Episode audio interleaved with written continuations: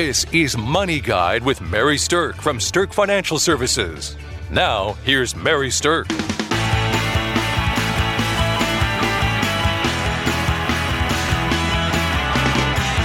Welcome to Money Guide with Mary Sterk. And today we're talking about kind of a fun topic how to learn from the money mistakes that celebrities have made to avoid making those same costly mistakes in our own lives. So, Let's dive in because there have been so many money mistakes that we can point to over the years that celebrities have made. It's kind of astonishing. You would think that celebrities would have access to the best tax people, the best money managers, the best financial advisors. And I'm guessing they certainly do, but they may not always listen or they may not always be getting good advice. But let's go ahead and dive into what some of these money mistakes are that have cost celebrities millions over the years and how we can take that lesson and apply it in our own life so you don't make the, mis- the same mistake. All right. The first mistake that a lot of celebrities make, and I have several examples that we can point to with this, is not living within their means. And I think this is something that everyday Americans also sometimes struggle with. So let's take a look at some of the different things that sometimes have created a problem for people living within their means. The first one that I want to highlight is Ed McMahon. So, Ed McMahon had a very colorful history. He was a very prominent celebrity back in the day. And one of the things that happened for him was that in the stock market crash in 2008, he lost a huge amount of value and, and really, really struggled to recover from that. And it was the loss in value in the market combined with his spending habits that really put him to the brink of financial ruin. And what he had to say was that his biggest downfall was his big heart. so he was known for tipping well at restaurants and giving people money to help launch their ventures and contributing to a lot of things. Now, that alone isn't going to drive you into financial ruin, but certainly overspending along with giving so much money to other people can create a problem and then when the market crashes and you lose a lot of your nest egg, it can be something that you struggle to recover from. So, he's one example. Another example, however, though, is someone that you probably all know and probably love the mustache is Burt Reynolds. So, Burt Reynolds has had financial struggles going clear back into the 1990s. And it primarily started with issues with his many, many properties that he owned and not having enough cash flow or paying the bills to maintain those. The second thing that was part of his problem was divorce. So he got divorced from Loni Anderson, and that ended up costing him a huge portion of his fortune and put him into a very precarious financial position.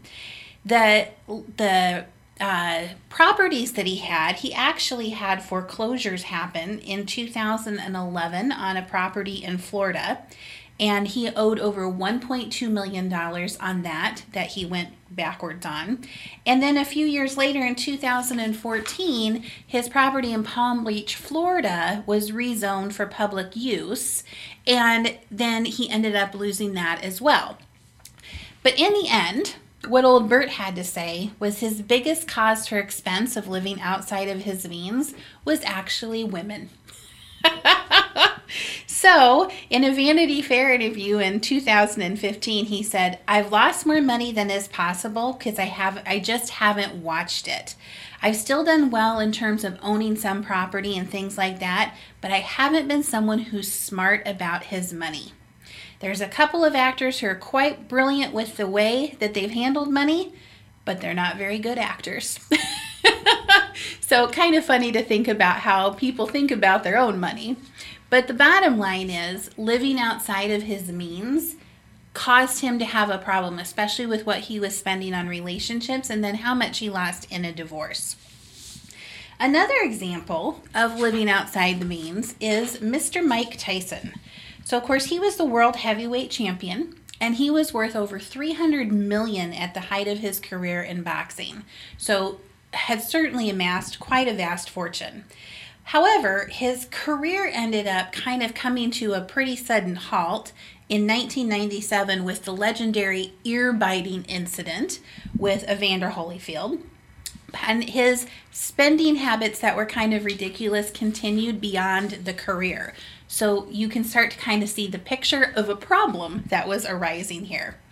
So in 2003, he was forced to file bankruptcy. The IRS demanded $13.4 million from him. British tax authorities at that time were owed $4 million.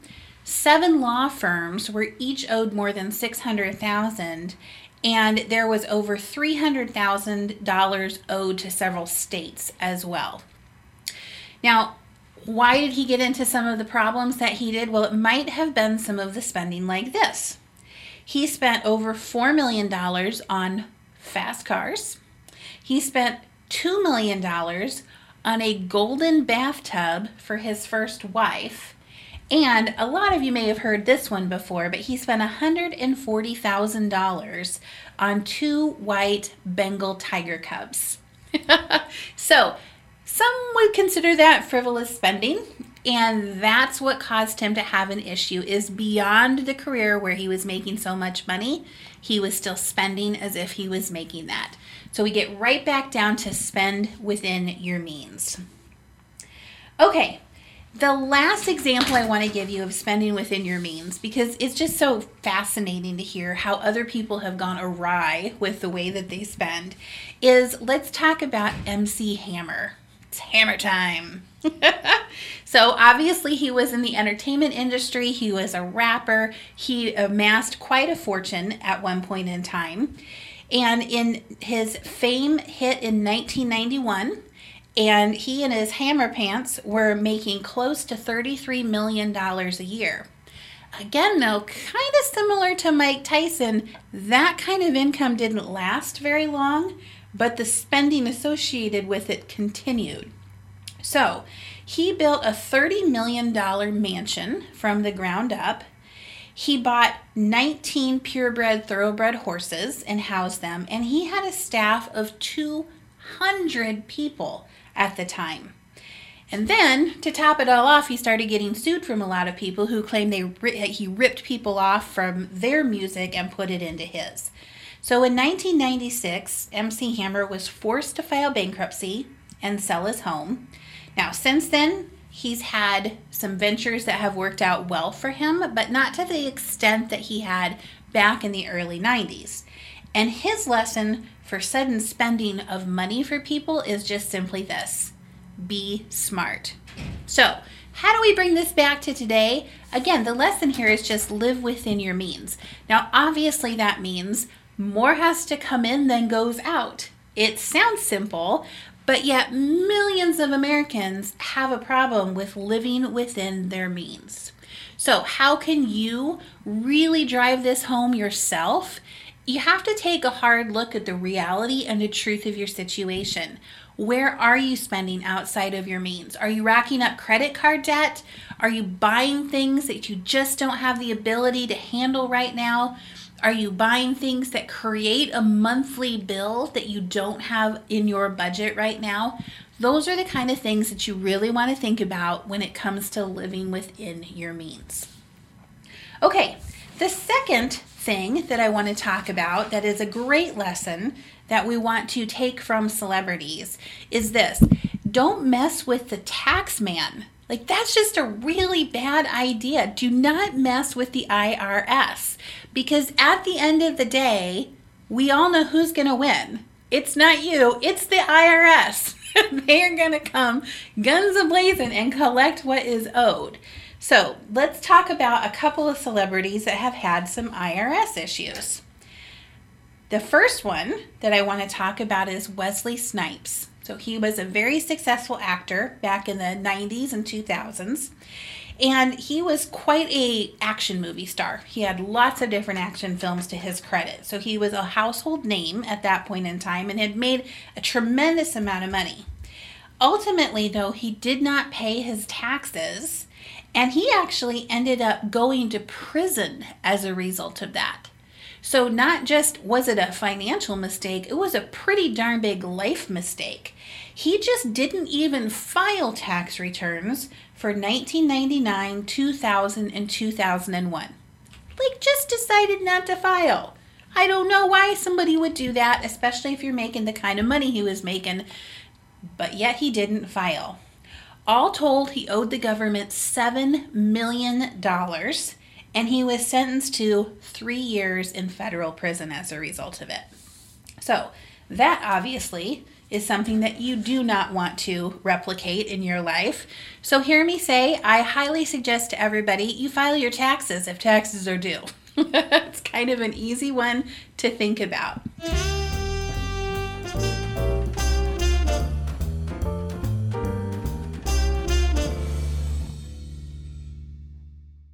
Congratulations to Mary Sterk for being named three years in a row to the 2020 Forbes list for Best in State Wealth Advisors and Top Women Wealth Advisors.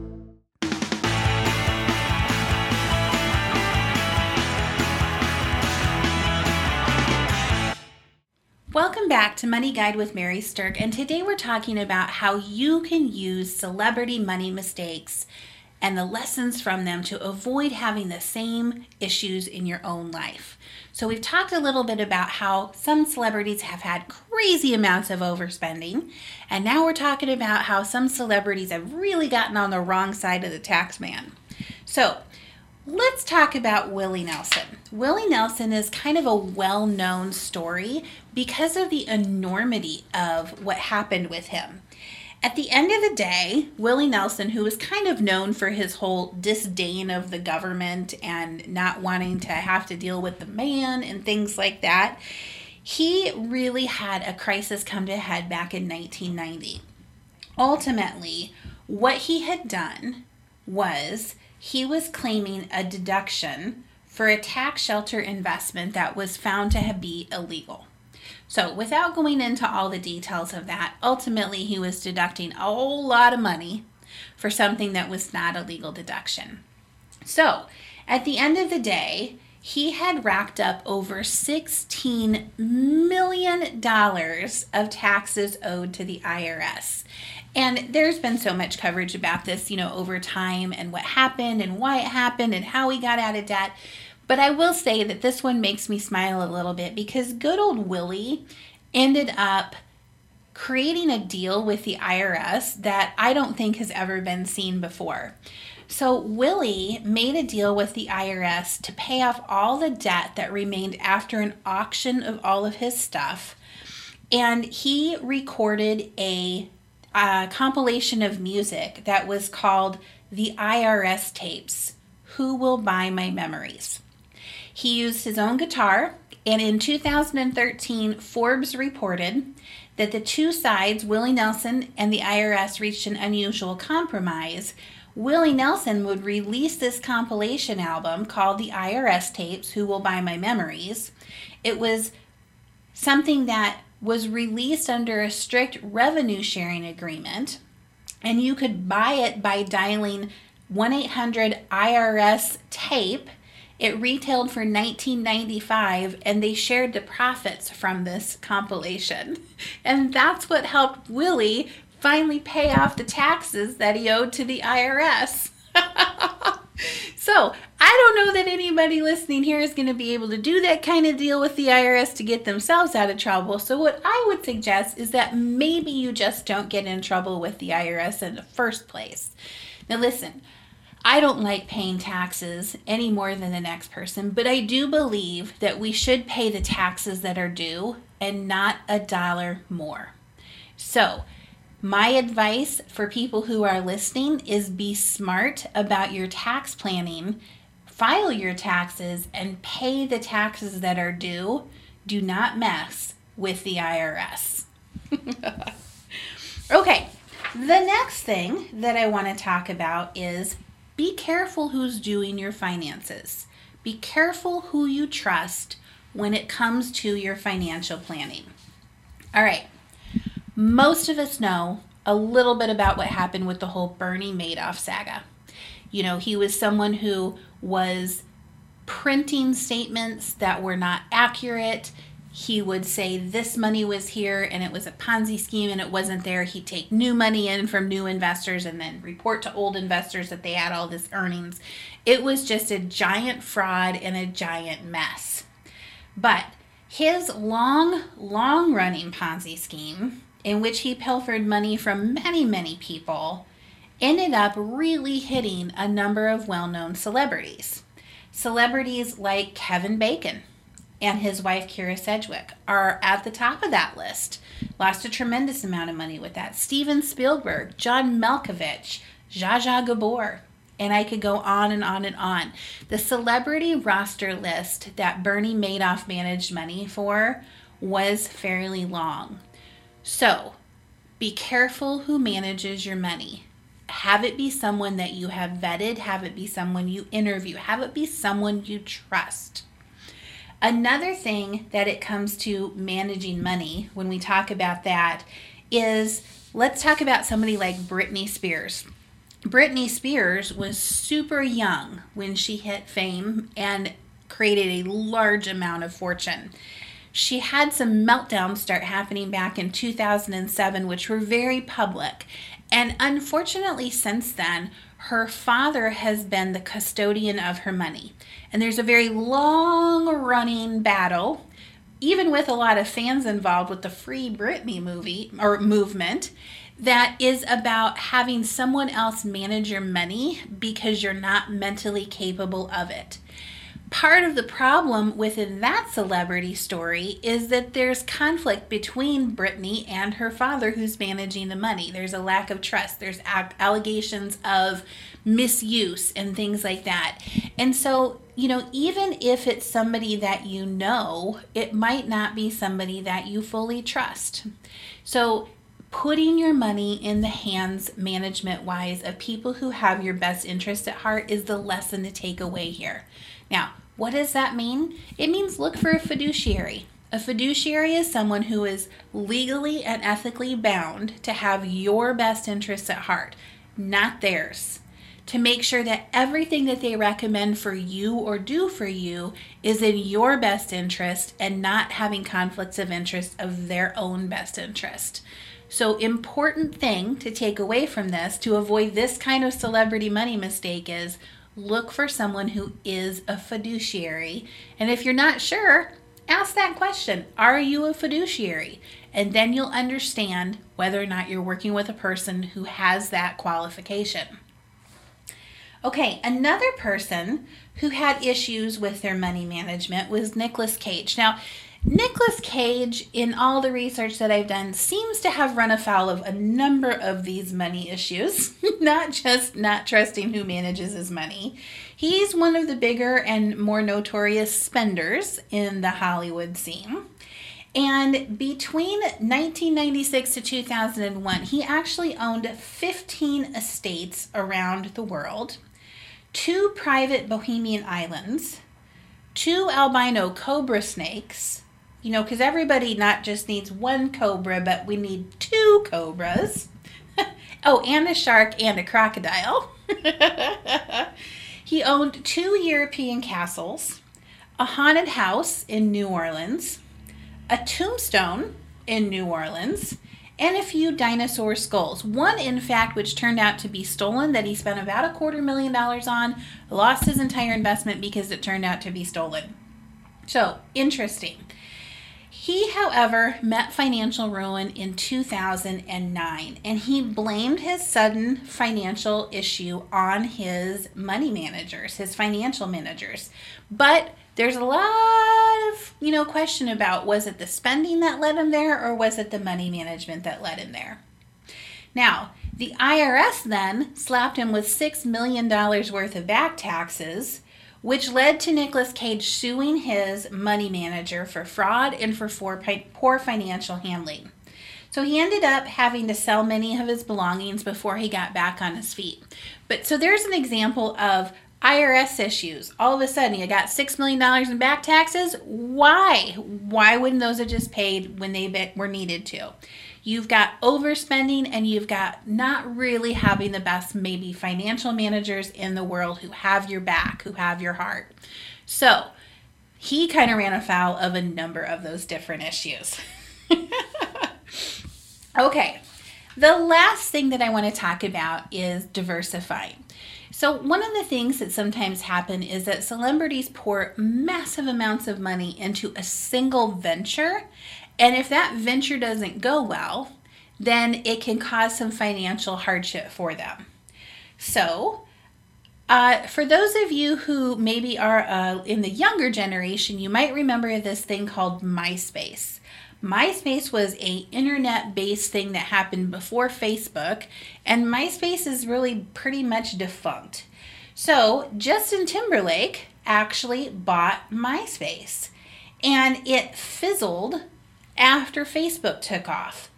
So he in 2011 spent 35 million dollars buying MySpace and he later offloaded his shares only 4 short years later in 2015 for a buck a share.